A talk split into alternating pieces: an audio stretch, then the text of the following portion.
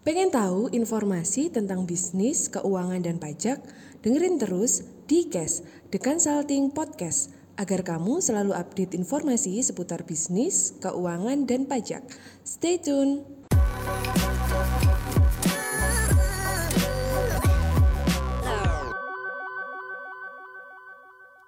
Ya, kembali lagi ya. Hari Senin malam seperti biasa kita di acara The, The Ngobis yaitu The Consulting Ngobrol Bisnis. Nah, di konsep kali ini atau The, The Ngobis kali ini kita akan berbincang langsung ya dengan pelaku-pelaku bisnis. Jadi eh, yang bergerak di dunia bisnis gitu ya. Jadi eh, para pelaku-pelaku ini tentunya expert sudah eh, di bidangnya gitu ya.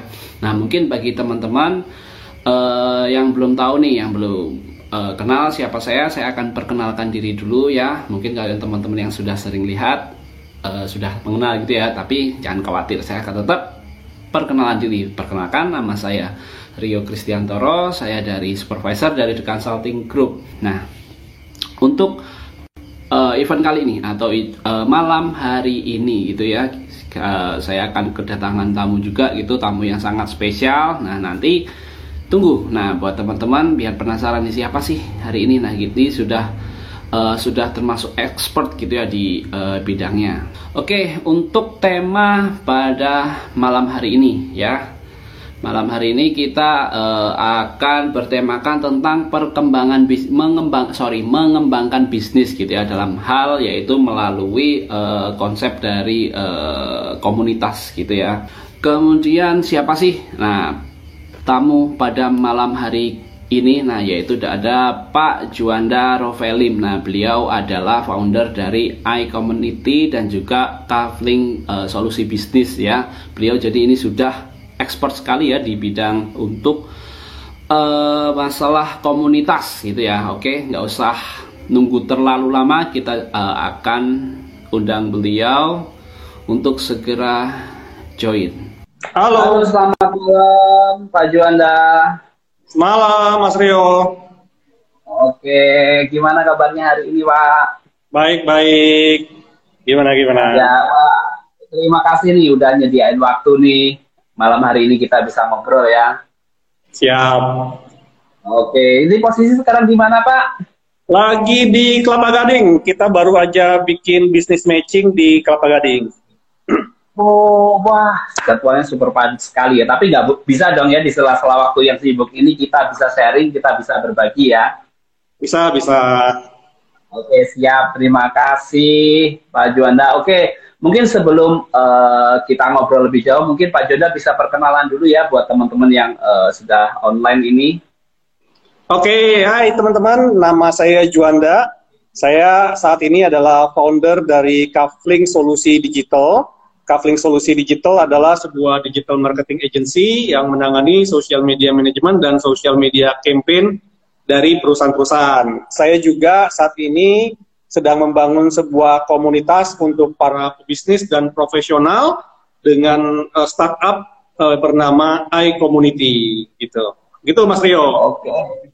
Oke, siap. Terima kasih. Mungkin buat teman-teman, berarti ini kita sudah kedatangan tamu yang expert ya, terutama di bidang community. Apalagi tema kita malam hari ini yaitu mengembangkan bisnis melalui komunitas. Jadi uh, tahu biar, biar tahu dong ya gimana sih strategi mengembangkan bisnis dengan komunitas ya. Mungkin sebelum bicara lebih lanjut, mungkin bisa dari uh, Pak Juanda itu mungkin bisa memberi gambaran bagaimana sih awalnya atau story-nya gitu ya sebelum terjun ke dunia bisnis ini yang di uh, iCommunity ini. Oke, nah jadi uh, seperti tadi saya bilang, pada dasarnya saya ini kan uh, digital marketer gitu ya. Jadi uh, saya itu banyak sekali membantu khususnya corporate ya, khususnya corporate itu dalam bidang digital marketingnya gitu. Dan setiap kali saya bantu digital marketing, yang namanya digital marketing itu jualan produk nggak lari dari membangun komunitas reseller ataupun afiliat Nah, okay. nah jadi setiap setiap saya uh, di hire sama klien gitu ya, saya bikinin dia komunitas, saya bikinin dia grup untuk reseller, saya bikinin uh, grup untuk dropshipper, affiliate dan lain-lain gitu ya. nah, ketika saya pindah, misalnya kontraknya sudah habis uh, sama klien tersebut, terus saya pindah, nah sama juga gitu. Saya bikinin hal-hal yang sama gitu. Saya bikinin hal yang sama, komunitas reseller, komunitas dropshipper dan lain-lain gitu ya. Nah, yang menjadi masalah adalah ketika saya udah habis kontraknya, saya kan nanganin klien baru gitu ya. Nah, ketika saya nanganin klien baru, nah komunitas yang lama nggak ada yang bisa ngurus gitu loh ya kan jadi oh. uh, nggak perusahaan yang sudah saya lepas gitu kontraknya nggak bisa memanage dengan baik. Dan akhirnya ya nggak jauh-jauh komunitas yang tadi saya sudah bangun akhirnya pindah bareng saya gitu kan. Jadi oh saya ke perusahaan ini mereka mau jualan juga produk yang saya jual dan segala macam. Nah akhirnya daripada kejadian begitu terus gitu kan saya di hire sama satu perusahaan ya kan dan udah udah gitu kan mereka harus bayar saya kan lumayan ya gitu ya. Nah, ada sedangkan perusahaan-perusahaan yang seperti UMKM nih, mereka bisa dibilang masih belum ada budget untuk meng-hire konsultan seperti itu.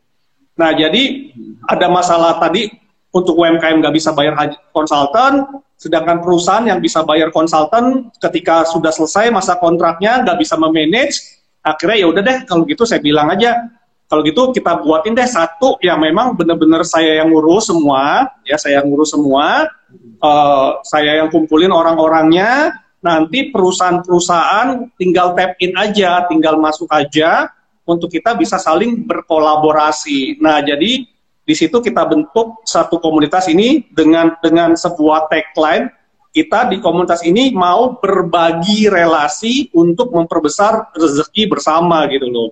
Nah, jadi kurang lebih hmm. story-nya kayak gitu, akhirnya terciptalah iCommunity ini gitu, Mas Rio. Oke, jadi awalnya itu uh, apa ya istilahnya Pak Juan ini punya follower lah awal mulanya ya. Ya, ya bisa okay. dibilang follower ataupun orang-orang baru yang memang hmm. uh, belajar di uh, perusahaan sebelumnya kayak gitu. Hmm. Oke oke. Nah, kendala ketika waktu uh, bikin sebuah komunitas gitu ya, terutama dulu awal-awal baru nih. Nah, kita kan komunitas mungkin ada dropshipper, reseller, dan lain sebagainya. Itu kendala yang paling menantang itu apa ya, Pak? Biasanya kalau UMKM kan pasti, wah, saya mau jualan tapi kerepotan nih, gitu. Ya, ya yang yang perlu diperhatikan uh, gitu ya, kalau kita membangun komunitas, baik itu reseller ataupun dropshipper, sebenarnya uh, semua itu tidak ada yang bisa dibilang tidak ada yang setia gitu ya. Semua itu biasanya okay. uh, eh, gabung ke komunitas itu karena adanya kepentingan gitu. Nah, kepentingannya apa? Macam-macam. Ada yang kepentingnya faktor ekonomi, ada yang kepentingannya faktor edukasi dan lain-lain. Banyak sekali eh, faktor-faktornya. Nah, ketika kepentingannya itu sudah tidak terpenuhi lagi, biasanya mereka akan pindah gitu dan itu menyebabkan uh, komunitasnya nggak berjalan seperti itu. Oh oke okay, oke. Okay. Nah saya uh, tertarik ada satu hal di awal tadi uh, Pak Jona mengatakan ketika bikin sebuah uh, apa ya uh, komunitas baru gitu ya. Ketika uh, yang lama ditinggalkan kemudian uh, terbitlah baru. Ternyata orang-orang lama ini juga ikut pindah. Ada tips nggak Pak? Gimana caranya follower itu bisa nempel terus di sama kita? Ya, nah kembali lagi ketika kita membuat sebuah komunitas gitu ya, orang yang diikuti di komunitas itu adalah kalau saya bilang adalah figur. Nah, si figur ini dia harus bisa uh, menjadi seorang leader, ya.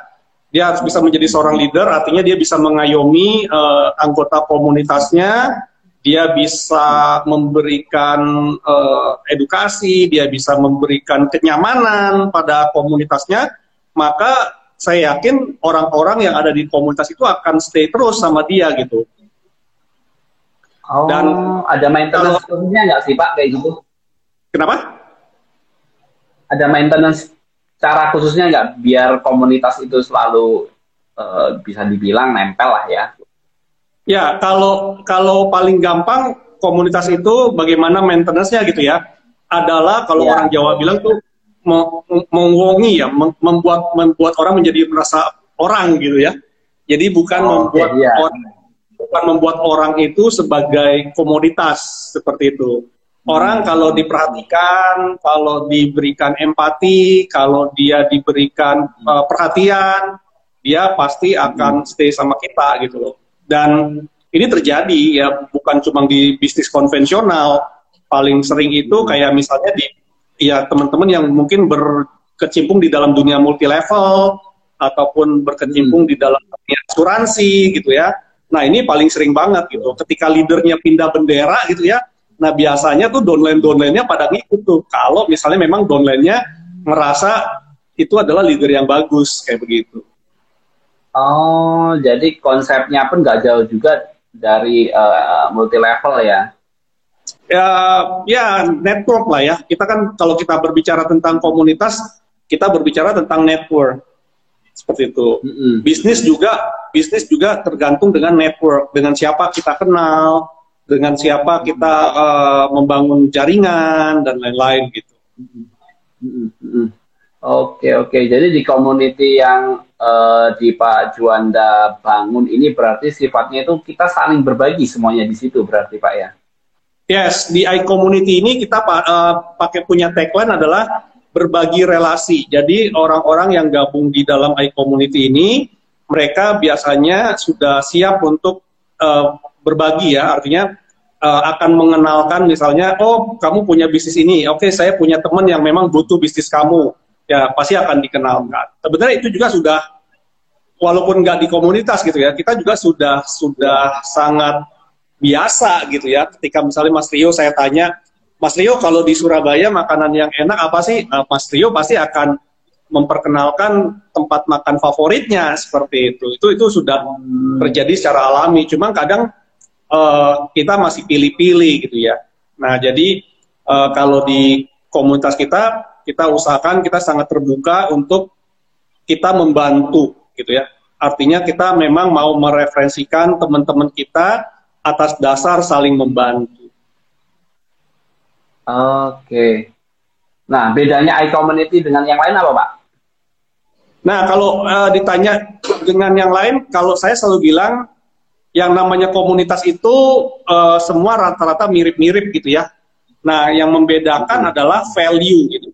Jadi kalau di i-community ini kita uh, tanamkan value-value di mana kita adalah sebuah komunitas berbagi ya dan kita juga bukan cuma sebuah komunitas grup WhatsApp doang bukan, tetapi kita juga membuat sebuah program-program di mana kita ada sekitar enam kegiatan yang bisa diikuti mulai dari edukasi, business matching, referral, one-on-one meeting, company visit, sampai ke annual summit seperti itu. Jadi kita sudah sangat sistematis uh, kegiatan-kegiatannya seperti itu. Oh, oke oke oke. Nah, uh, ini Pak terkait tema kita ya malam hari ini kita kan uh, pengembangan bisnis kan melalui komunitas. Nah, ya Eh, langkah atau hal apa sih yang harus dilakukan ketika kita ingin mengembangkan bisnis yang hubungannya dengan komunitas selain connection gitu ya. Kalau connection kan otomatis pasti dong kita kan butuh namanya relasi juga. Tapi kan uh, saya yakin percaya lebih dari itu sebenarnya untuk komunitas, untuk sebuah kenapa kita harus join komunitas untuk mengembangkan bisnis. Betul. Nah, jadi uh, kalau saya sih bilangnya gini ya, kalau kita mau berhasil di dalam komunitas, itu rumusnya adalah ICO. Ya, ICO itu I C O ya. Oh, I C O. I itu apa sih? I itu adalah insight. Ya. Insight. Artinya kita harus ada di dalam pandangan. Ya kan? Insight. Percuma kita berkomunitas ya kalau kita nggak pernah nongol gitu ya kalau kita berkomunitas tapi misalnya kita masuk ke dalam sebuah grup WhatsApp deh yang paling gampang. Tetapi kita di sana cuma ngintip doang gitu. Jadi silent reader itu nggak guna gitu. Mendingan kita keluar aja dari grup itu ya, buang-buang memori doang, buang-buang baterai gitu. Nah, hmm. kita harus ada di dalam pandangan orang. Makanya kalau orang bilang Juanda itu adalah omnipresence gitu ya, ada di mana-mana gitu ya. Jadi itu kita harus sering terlihat gitu ya. Nah, tetapi insight sendiri bukan cuma insight, tetapi kita juga harus punya insight. Ya, insight itu adalah wawasan. Nah, jadi okay. kalau kita gabung ke dalam sebuah komunitas, tapi kita nggak punya sesuatu yang diberikan, maka orang nggak akan pandang kita. Berapa banyak kita lihat orang yang join komunitas, dia hadir di sini, hadir di sana, tapi dia nggak pernah memberikan wawasannya, itu orang-orang lain juga hanya akan memandang dia sebelah mata gitu, nggak ada gunanya gitu. Nah, jadi itu lagi. Nah, yang kedua adalah C-nya. C-nya itu adalah create trust. Nah, ketika kita berada di dalam sebuah komunitas, mindset kita itu jangan cuma jualan, jualan, dan jualan. Nah, kebanyakan orang memanfaatkan komunitas itu dia mengeksploitasi komunitas. Artinya, begitu dia join ke satu grup WhatsApp, dia langsung jualan. Begitu dia join ke dalam sebuah komunitas, dia langsung jualan tanpa memandang hubungan antar orang-orang yang ada di dalam komunitas itu nggak boleh. Itu kalau saya bilang diharamkan, gitu. Oh, nah, okay. jadi apa sih yang harus kita lakukan di dalam komunitas? Ya itu create trust. Gimana caranya create trust? Berbagi, ya, berbagi, membantu komunitas, memberikan value ke dalam komunitas. Intinya adalah memberikan hal-hal positif ke dalam komunitas tersebut, sehingga orang melihat eh si Juanda ini orangnya sangat helpful loh, eh si Juanda ini orangnya uh, suka sharing loh, eh si Juanda ini ah itu memberikan kesan-kesan positif. Jadi bukan ya, wah lu jangan deket-deket sama Juanda, nanti lu dijualin lu, ntar lu diprospek lu dan segala macam. Jangan, gitu ya. Nah jadi itu adalah C, create trust. Dan yang terakhir adalah O, O itu adalah opportunity. Nah jadi kalau Anda sudah insight, sudah create trust, yakin pasti opportunity itu akan datang bertubi-tubi. Ya, saya sendiri banyak masuk ke dalam komunitas dan saya tidak pernah berjualan langsung. Ya, saya tidak pernah direct selling ketika berjualan, tetapi saya memberikan value, gitu ya. Saya memberikan value dan akhirnya apa? Akhirnya banyak tuh yang memanggil jasa saya untuk digital marketing, gitu. Dan sampai sekarang saya belum pernah loh uh, kayak jasa digital marketing saya Eh, kirim-kirim uh, proposal duluan gitu. Nggak pernah. Biasanya diminta eh Juanda tolong dong masukin proposal ke perusahaan saya. Eh Juanda tolong dong bantu uh, perusahaan saya untuk digital marketingnya dan lain-lain. Nah itu adalah opportunity. Nah jadi rahasianya kalau memang teman-teman mau sukses ju uh, uh, berjualan dan berkomunitas itu adalah ICO ya. Insight create trust dan opportunity. Itu Mas Rio Oke, thank you Pak Juanda. Nah, tadi saya ada uh, tertarik satu uh, kalimat di ICO tadi ya, di C-nya terutama di create trust. Nah, hmm. ngomong-ngomong masalah penjualan, tadi uh, sempat juga disinggung ya, uh, penjualan itu nggak boleh yang uh, yang hard gitu ya. Nah, yang maksudnya hard selling, yang benar-benar ditodong. Nih, lu beli kagak nih? Lu ini ya. Menurut Pak Juanda sendiri, uh, gimana sih yang apa sih yang bagus atau ada nggak sih yang teknik bagusnya terkait dengan hard selling ataupun mungkin uh, soft sellingnya? Mungkin ya. ada teknik-teknik khusus. Ya, uh, saya bilang bukannya nggak boleh sama sekali ya hard selling ya, karena hmm. yang namanya kita jualan juga kadang butuh hard selling lah. Kalau kita hmm. soft selling terus, ya kita juga kapan jualannya gitu ya. Oh, cuma kasih hmm. insight, insight, insight gitu ya tetapi nggak jualan-jualan gitu. Nah, yang perlu diperhatikan adalah di dalam komunitas perbanyaklah soft selling ya mungkin ya 480 20 90 10 gitu. Nah, gimana kapan jualannya?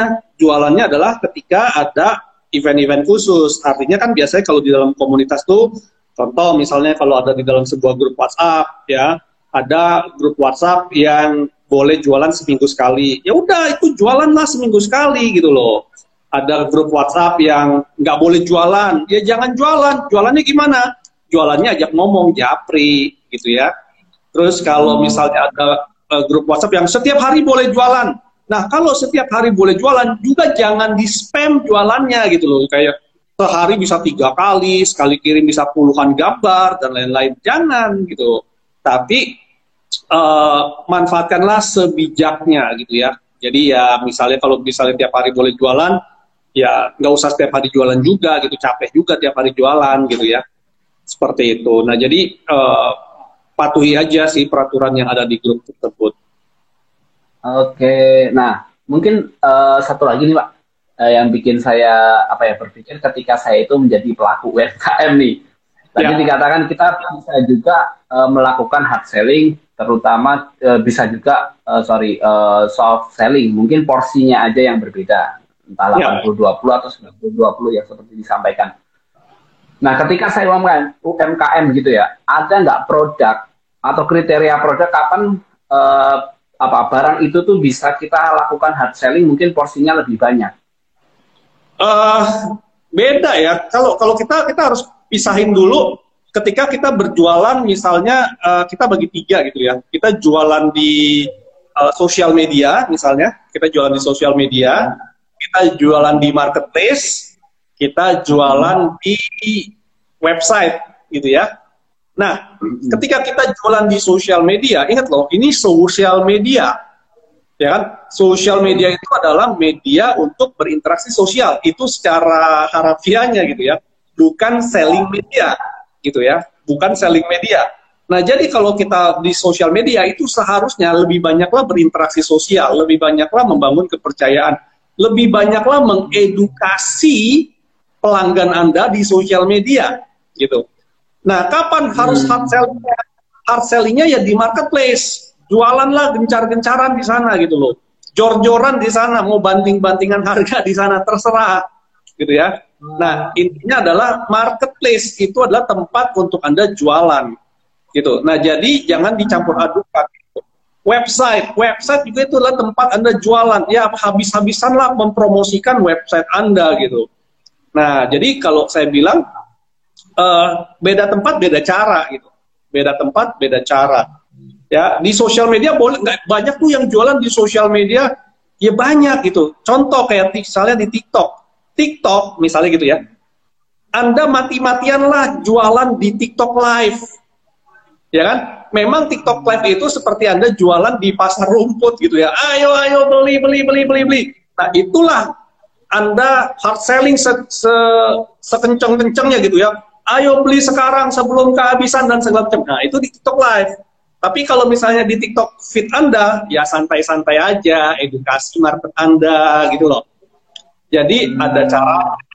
Oke, thank you Pak. Berarti kita uh, apa ya? nggak terbatas produk berarti ya, tapi harus terbatas tempat bisa dikatakan seperti itu ya Pak ya. Betul, kan tiap tiap tempat itu lapaknya beda-beda gitu. Oke oke, jadi memang jadi buat teman-teman juga nih tambahan ini, jadi kita tahu kapan kita harus educate di di wajah yang tepat dan di jualan hard sellingnya itu juga harus di tempat yang tepat gitu ya. Iya, nah, ada, juga ada tempatnya lah.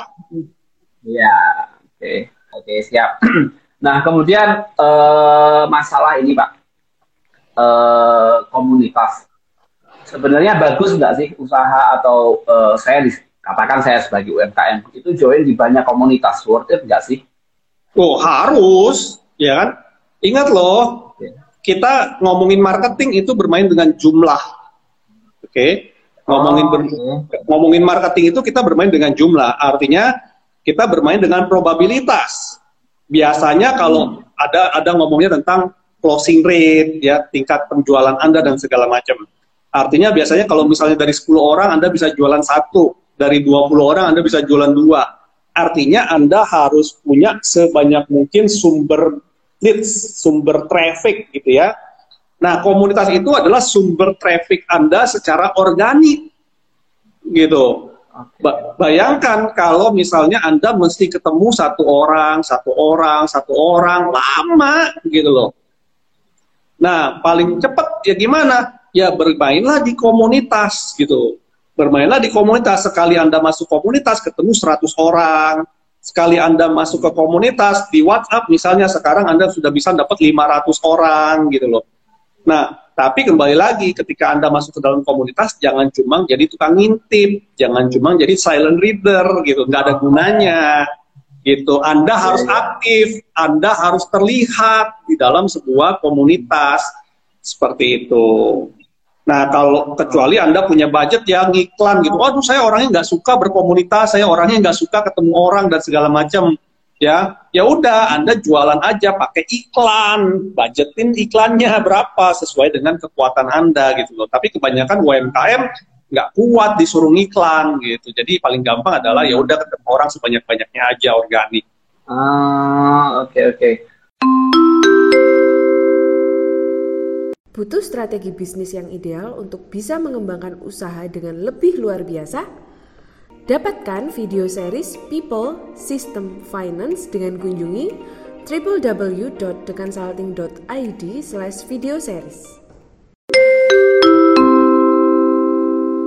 Tingkat efektivitasnya itu berapa besar ya Pak ketika kita join ke komunitas? Maksudnya efektivitas itu berarti kita uh, dapat apa ya minimal brandingnya produk kita lah Ya, komunitas itu sangat bagus, apalagi kalau Anda orangnya positif ya. Kalau Anda orangnya positif, seluruh komunitas mungkin akan mensupport Anda gitu loh. Baik misalnya, oh duh kasihan nih, nggak barangnya nggak ada yang beli, akhirnya dibeli sama komunitas.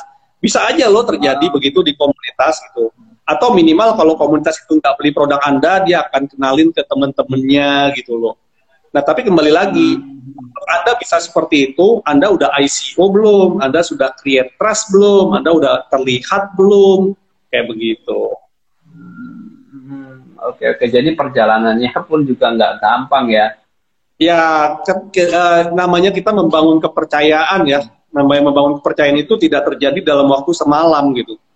Itu hmm. uh, butuh waktu, butuh uh, ya butuh waktu lah ya. Nggak nggak dalam sehari dua hari bahkan nggak seminggu dua minggu gitu ya. Mungkin bisa setahun dua tahun gitu.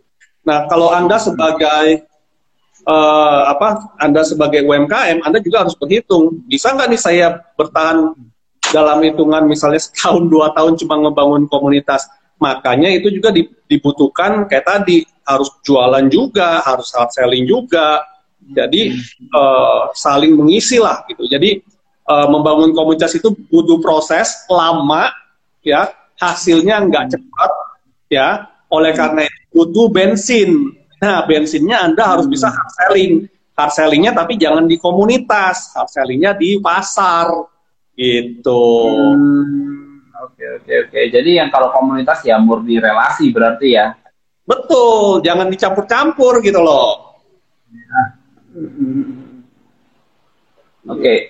nah berkaitan dengan create trust, uh, apakah pengaruh nggak Pak dengan uh, produk yang kita jual? Misalnya kita jualan contohnya baju deh, apakah hmm. kita harus wajib create trust atau gimana?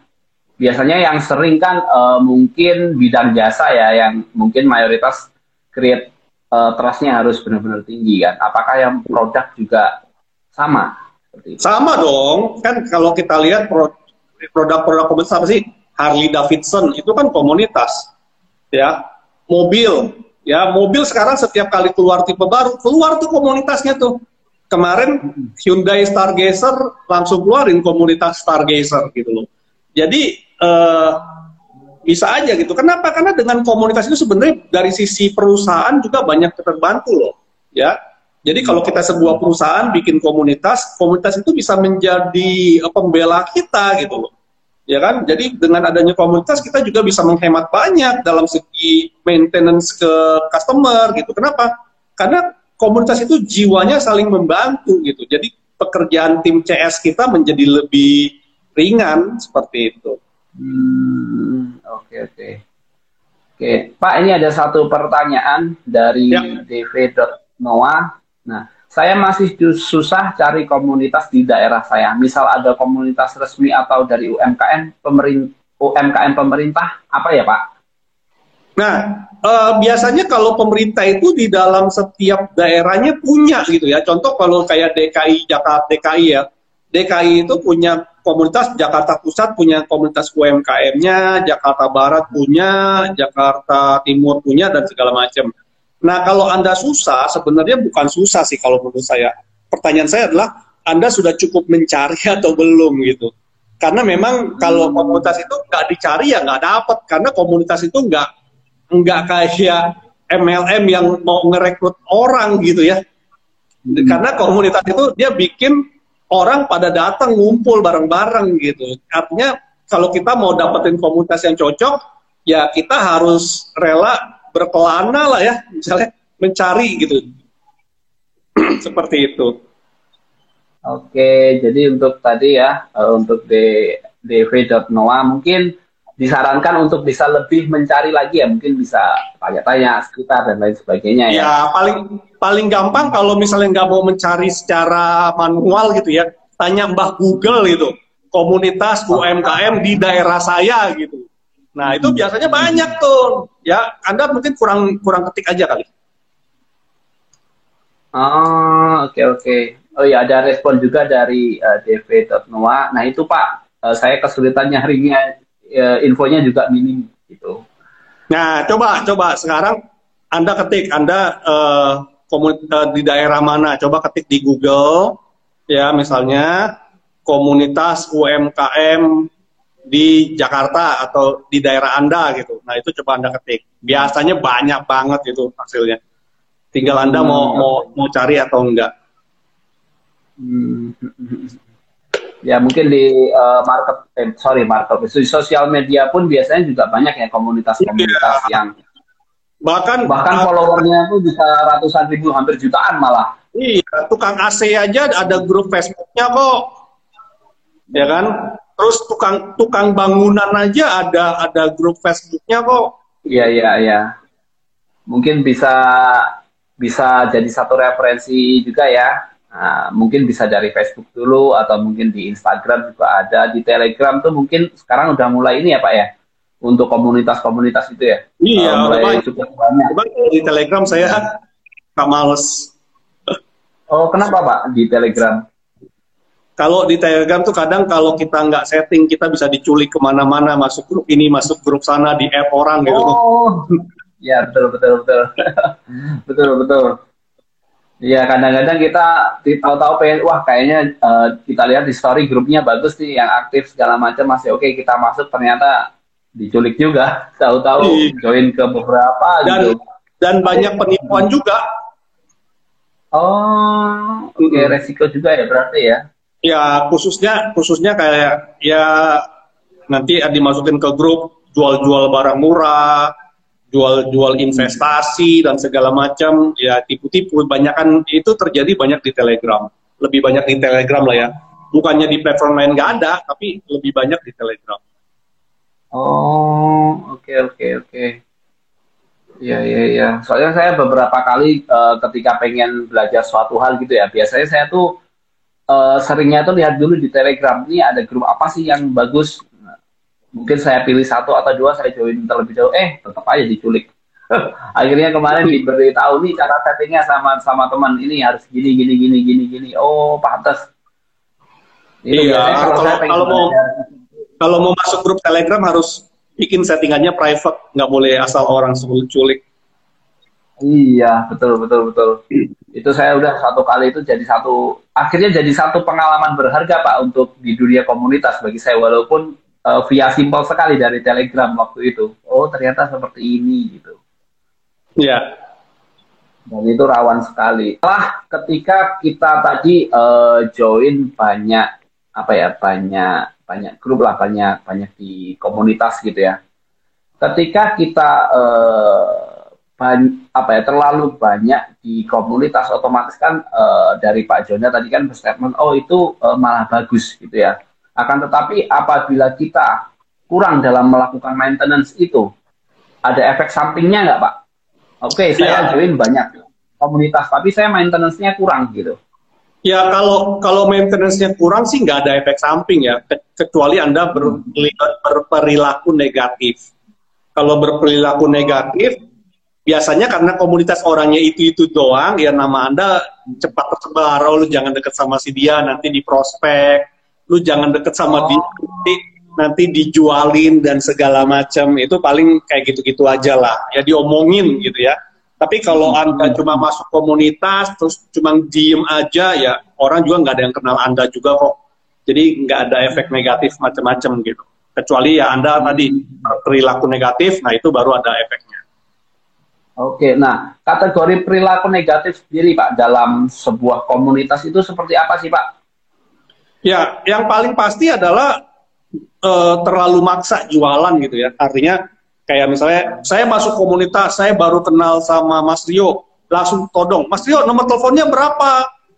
Karena sungkan Mas Rio kasih nomor teleponnya. Habis itu saya japri, Mas Rio ini saya punya produk bagus, Mas Rio ini beli ini. Nah, akhirnya kan jadi kayak nge-push gitu, nggak maksud kayak maksa banget gitu kan ya.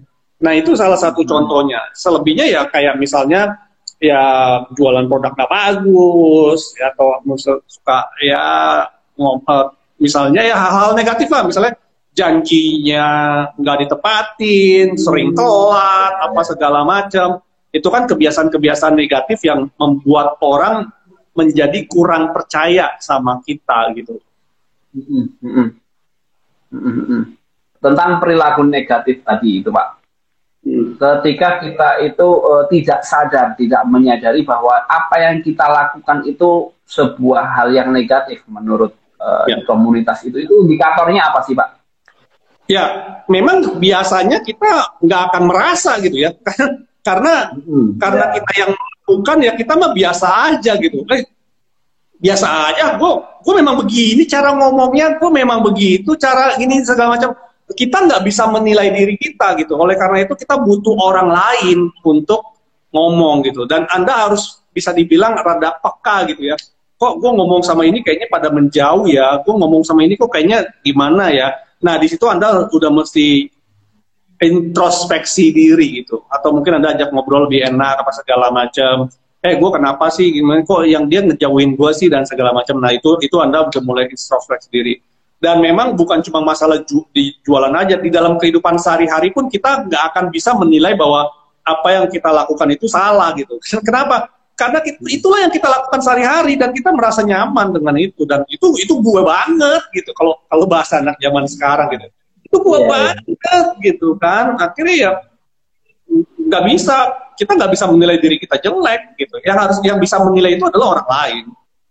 Seperti itu. Ah, oke okay, oke. Okay. jadi perlu juga ya bantuan istilahnya orang ketiga untuk menilai gimana sih ini saya? Nah, itu kalau dalam dalam apa ya sebuah komunitas mungkin yang di uh, Pak Juanda Bibi gitu ya etikanya ketika kita meminta apa ya pendapat tentang orang lain apakah kita japri atau apakah kita ya udah ngomong aja di komunitas Ya, nah biasanya uh, itulah kenapa kadang kalau misalnya seorang atlet gitu ya, itu ada butuh mentor, butuh coach gitu ya, butuh pelatih gitu loh. Ya kalau di komunitas ya mungkin ya punya best friend lah ya kalau bahasa anak zaman sekarang punya bestie gitu. Tempat di mana kita bisa nanya, eh gue kenapa sih, gue gini sih dan segala macam, ya kan. Nah jadi jadi memang kita hidup juga nggak bisa berjuang seorang diri. Kita tetap harus punya partner, harus punya ya teman baik yang bisa kalau bahasanya watch my back gitu ya, yang bisa melihat belakang saya karena kita kita nggak bisa melihat belakang kita nih, ya kan? Kecuali ya, kita ada kecuali kita ada cerminnya gitu ya, atau cerminnya di belakang sini nih, baru kita bisa lihat hmm. gitu. Tapi kalau misalnya nggak ada, ya nggak bisa lihat. Oleh karena itu kita butuh orang lain untuk mata orang lain untuk melihat, eh, gue kalau gue berbuat salah kasih tahu ya. Gitu. Nah kita juga harus harus dengan berbesar hati gitu ya. Nanti dibilangin nggak terima gitu loh. Jangan. Hmm, gitu. ya ya ya. Oke, tadi ada pertanyaan uh, dari Satria Giri. Nah, mau nanya terka terkait perspektif Bapak tentang banyaknya gejolak PHK yang dialami startup, terutama Goto, Shopee, Mamikos. Ya, uh, pendapatnya, pendapatnya, ya. pendapatnya kalau dilihat ini ini nggak ada yang benar, nggak ada yang salah ya, tergantung tergantung dari point of view-nya masing-masing gitu kalau kita melihat dari sisi karyawan pasti nggak baik gitu ya. Tapi kalau kita melihat dari sisi pengusaha, ya memang di zaman sekarang nggak ada cara lain untuk bisa survive adalah yaitu tadi amputasi dulu gitu. Makanya kita juga harus uh, pinter-pinter ya dalam mengelola cash flow gitu. Bayangkan kalau misalnya kita lihat kayak Goto lah, Goto atau Shopee gitu dia mem-PHK uh, eh, kita kalau mau kita ngomongin Goto 1.300 uh, karyawan gitu.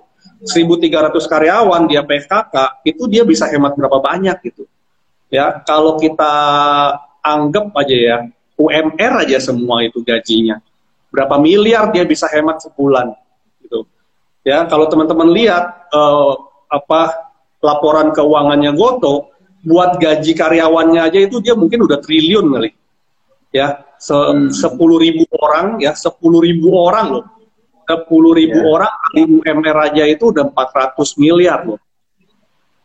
Ya kan? Hmm. itu kalau UMR 4 juta kan? Apalagi kalau udah levelnya tinggi gajinya di Topet atau, ataupun di Goto itu nggak mungkin cuma 10 juta 20 juta. Ada yang mungkin 40 juta ada yang mungkin 50 juta.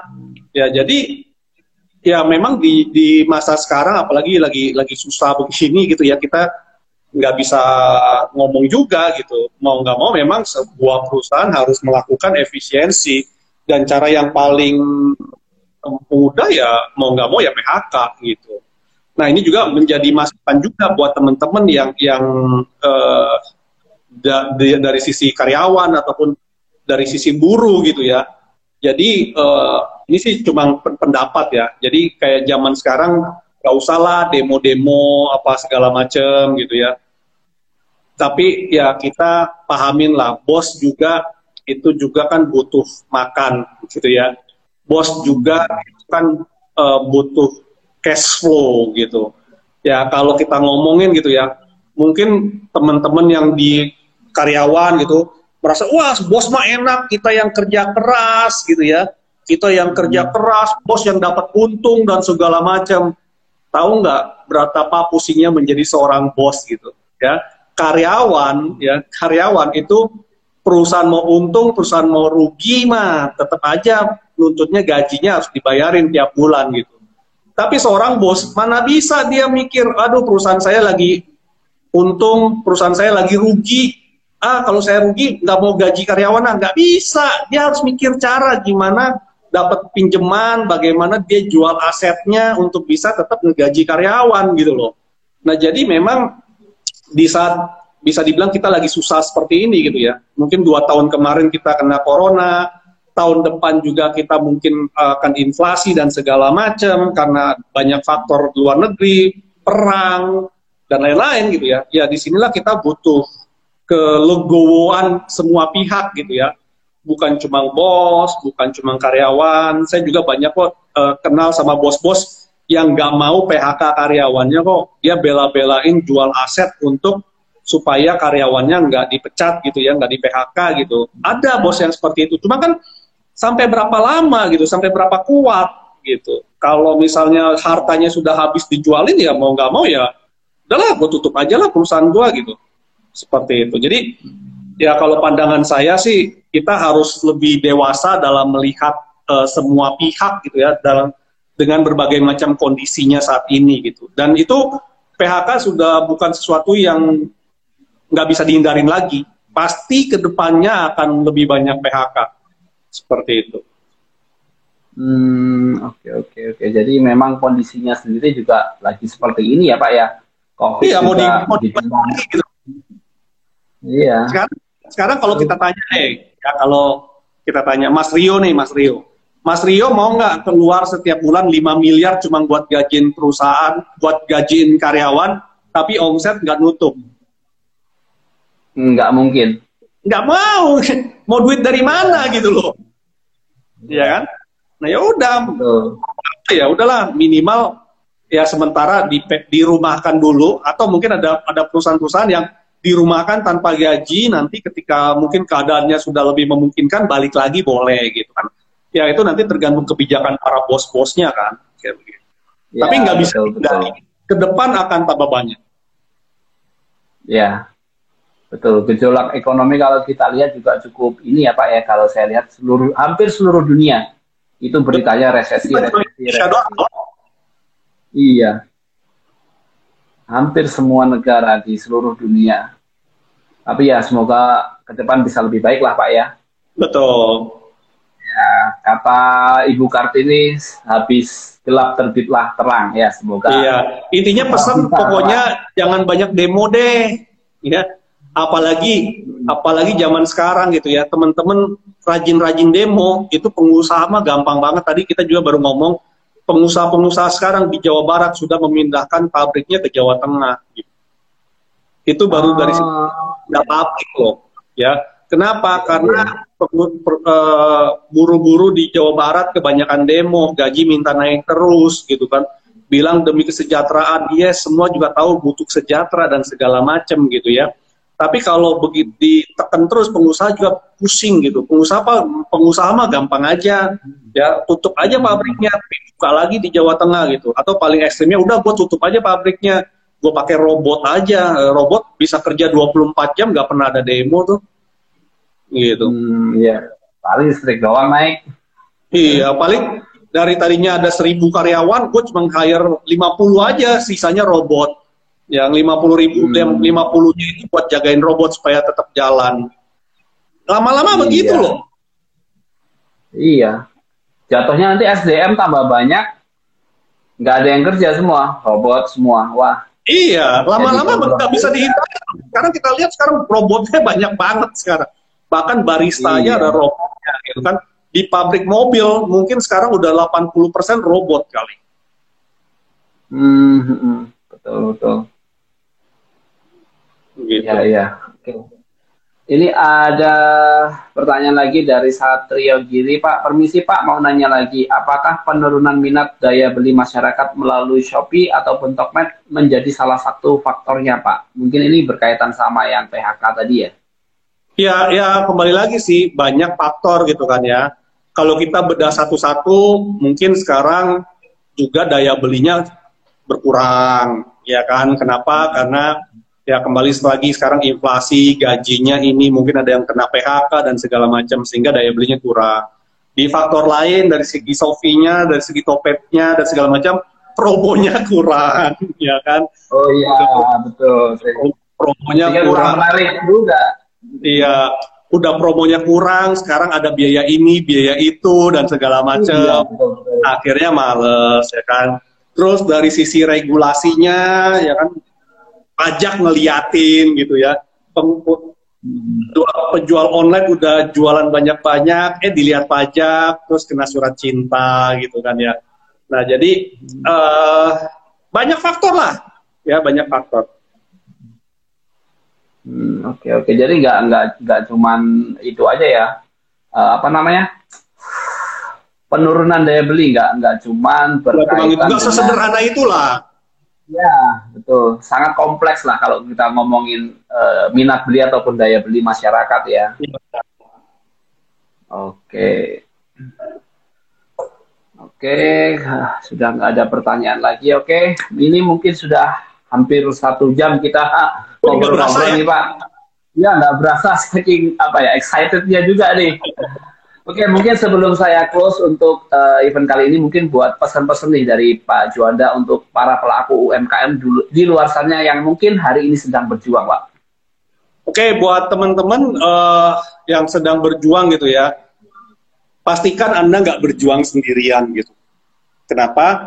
Karena kalau Anda berjuang sendirian, perjalanan ke depan itu kita nggak pernah tahu dan nggak tahu akan seberapa berat gitu ya. Jadi pastikan Anda punya partner, pastikan Anda punya orang-orang yang bisa saling mendukung ya. Kalau bisa tambah wawasan, tambah network, tambah peluang melalui komunitas-komunitas. Ya, kolaborasilah sebanyak mungkin ya, karena zaman sekarang udah nggak usah nggak bisa mikirin lagi kompetisi gitu ya. Orang yang cuma berkompetisi banting-bantingan harga dia akan mati. Ya, jadi cobalah berkolaborasi dengan sebanyak mungkin pihak gitu ya. Bisa yang sejenis, bisa yang cross selling apa segala macam itu juga bisa lakukan. Ya, jadi saran saya perbanyak eh, gabung di komunitas, serap ilmu dari berbagai macam orang ya dan praktekkan untuk eh, bisnis Anda masing-masing seperti itu. Ya, jangan berjuang sendirian. Gitu. Oke, baik. Thank you Pak Juanda. Buat teman-teman nih, ingat pesannya Pak Juanda, ya, kalian jangan sampai berjuang sendirian ya, karena jalan kita masih sangat panjang. Betul ya Pak Juanda ya? Oh, panjang banget. Oke, siap. Oke, mungkin uh, thank you buat Pak Juanda atas waktunya malam hari ini sudah mau sharing di Dengobis. Thank you, thank you Mas Rio. Ya, salam sehat selalu Pak. Semoga kita bisa bertemu lagi di lain kesempatan dan di lain waktu. Siap, thank you, thank you, bye-bye. Siap, terima kasih, bye-bye.